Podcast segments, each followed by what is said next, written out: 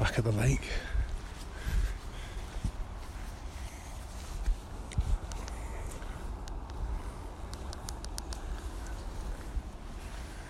Beautifully foggy day today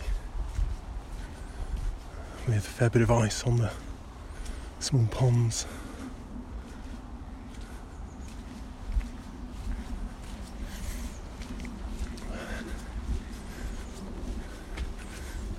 I've, uh, I've been getting back into walking. I think this is my fourth day on the trot, so it's uh, a good thing. trying to get back into a sensible rhythm.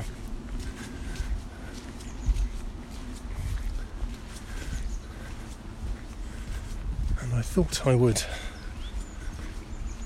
just say a couple of words about, um, well, kind of a reflection on one of my earlier podcasts. It's one I did a while ago. If I if I can find the specific one, I'll put a note in the uh, in the podcast notes for this talk. But um, it's about finding, looking for, and realizing the context of what we're doing. And very often those contexts, uh, stories about ourselves or stories about other people, or stories about our relationships with other people. Generally, these things seem to all come together, in my experience. You know, these uh, way that we kind of try to sum ourselves up, to summarize ourselves, and find a definition, a reality for ourselves. Um, it's never quite enough, it's never quite right, it's never, I suppose you could say it's never really necessary. I suppose we can motivate ourselves if we really want to by telling us telling ourselves that we're doing the wrong thing or something and we need to do the right thing. If that helps that's great but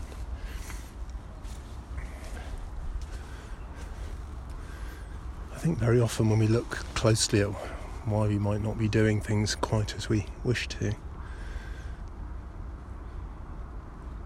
there's a, a lack of straightforwardness, there's a lack of simplicity. Because ultimately, easy to say it, but ultimately there is no, ban- uh, no barrier. Uh, very easy to say that. But of course, we, as human beings, we spend our lives working within what seem to be quite strong barriers.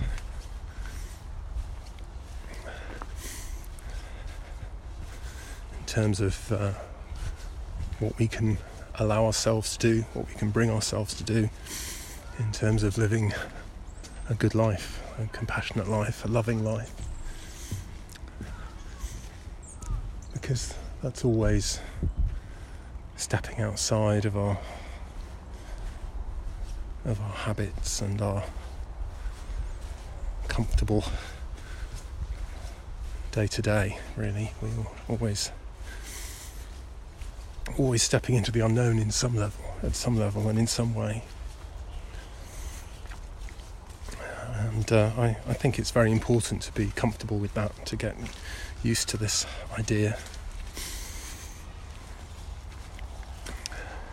the the specific thing that I was going to talk about really is the um, in, in, in the talk I mentioned earlier, I, I, talked about how it's easy to think that when we're being um, affected, if you like, by someone else, it's easy to think that that's them. And of course, it's always two way. It's always a uh, there's always a relationship aspect to that. And when I spoke about it before, I realised that there was a, an expectation there, there was a preconception about the nature of these kinds of what you might call karmic connections, these uh, very, very often quite emotionally framed things where you, you might feel that somebody owes you something or they did the wrong thing or positive or negative, I suppose. And I was talking about how it's almost like there's a rope connecting you, and it's easy to think that they are pulling on your rope. In fact, I think that's a bit of a uh, bit of a known phrase, isn't it? what I was pointing to was the fact that actually there is there needs to be a, some receptivity, some connection there, and in fact there's two ends to the rope, and you are you're actually pulling on the other end as well. Now, the preconception that I'm talking about, I think actually a lot of the time is true, and, and the, the preconception was when you see attachment and you see it as attachment. Because very often with these things, it seems like seeing something clearly is, is the same as understanding it.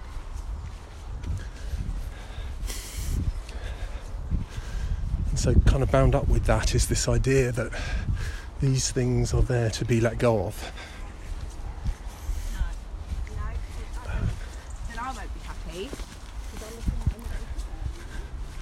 And as I say, I think most of the time, a lot of the time, that seems to be true. But my my preconception, in a way, was that that was always true. And one of the things that's come up with my mother's recent death is I realised that actually sometimes it's not good to let go of the rope. And there's a line in one of the scriptures that's read in the mornings at uh, the monastery. I think it's in the scripture called the most excellent mirror samadhi.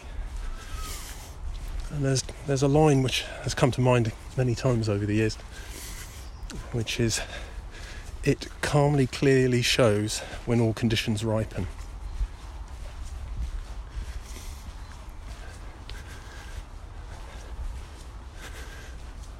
And I've, I found that very comforting, very powerful over the years because there can be a tendency to want to drive, want to be in control of one's life and one's Buddhist training. And there's this possibly an idea you may you may come with a similar idea to me. I don't know, but I had this idea that it was all about putting things right, clearing things up, letting things go. Quite a getting things done kind of a mindset. With my experiences in the last few weeks of mum's life, I realised that it would have been kind of cruel, it would have been wrong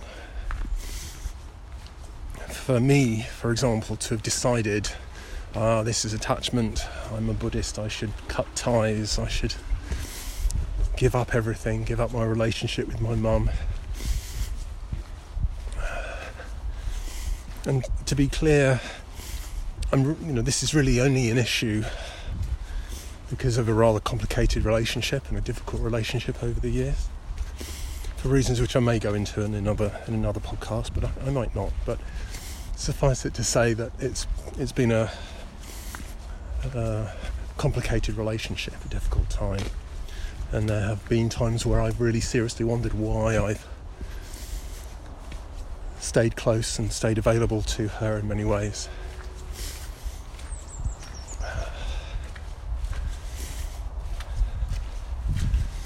Going through this process, I realised that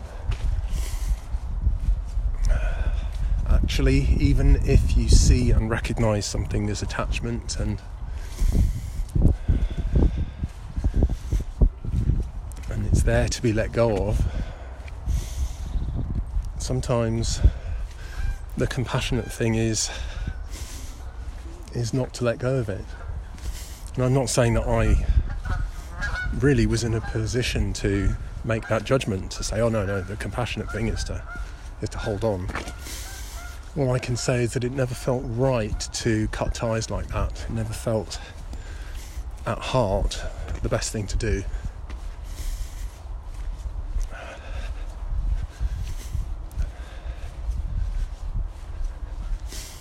And it, brings to mind uh, the definition of a bodhisattva. Um, it's one of the kinds of. Uh, I'm not quite sure how you describe it actually. It's a. Well, let's say um, it's a it's a concept in Buddhism which involves a being who is training in Buddhism and is so compassionate that they don't enter into nirvana. They remain in the world of difficulty and pain and birth and death in order to help other people, in order to help other people find the truth, find peace, and find the, the Buddha the Buddha way. And although I've known about this concept for an awfully long time and understood it to some extent and been inspired by it definitely over the years.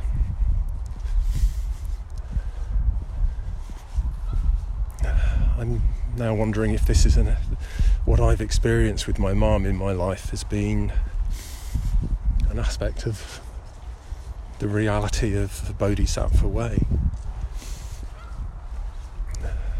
Because this way of practicing is uh, very important, particularly in, well, I, I, think in all forms of Buddhism, to be honest. I was going to say in the Mahayana tradition, which is the Zen tradition.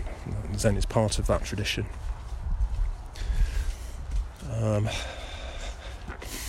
but it, it makes it very real in a sense because looking back, it seems very clear that I had a number of opportunities over the years to to cut ties and to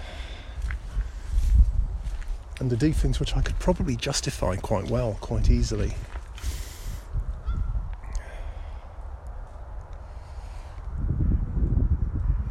For a whole bunch of reasons. From wanting my independence as a as an adult and also I could justify it by being a, a bold and good Zen trainee and all of this stuff. And I think, to be honest, it probably would have been okay. Maybe. But the, the single reality, the single continuous reality, has always been that it never, it never did feel right, actually. And things shifted and changed so much and so well, so beautifully in those last couple of weeks when she really needed me and I was there. And I was able to give her the help that she she needed.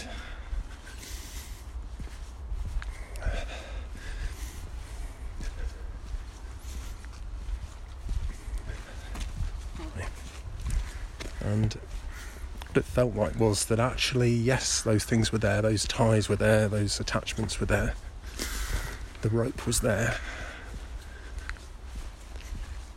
and uh, we were we were both hanging on to our various uh, our, our, rope ends, if you like. but in the end, there was a kind of mutual letting go, which was actually a very beautiful thing, and I suppose an aspect of the rope is that it's something which separates. And so it was a kind of letting go which actually brought us together in a way which I really didn't even know was possible.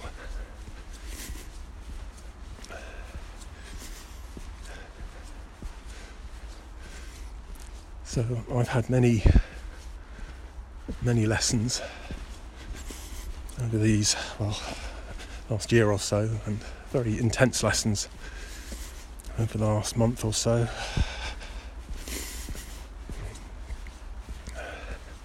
And I think that's one of them, um, and that is that we don't get to choose, and things are sometimes things that we think we should get rid of or cut or renounce or anything of anything like that. Actually, it's good to trust that knowledge, that, that feeling, that that prompting that actually says, no, no, it's okay, it's okay, keep going, keep going.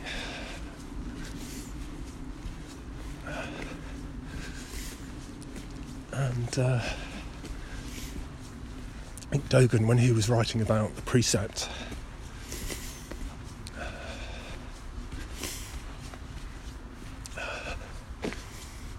he talks about a fire that rises up.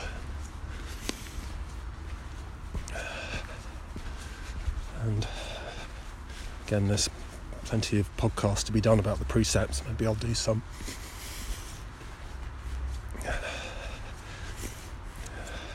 But I suppose what I'm saying is that if you if you approach the precepts with this idea that there are things to be solved, almost like a big cleaning up job, then obviously that's fine.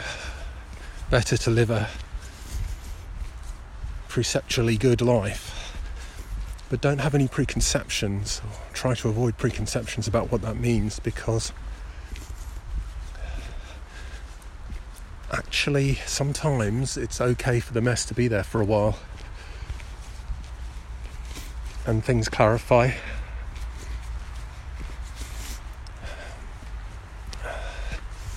And all conditions ripen, and suddenly something which seemed like an obstacle actually becomes something which unites.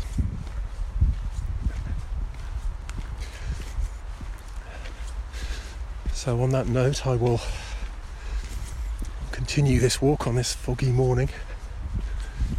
I hope uh, all of you are looking after yourselves. So, wherever you are, have a great day and stay well.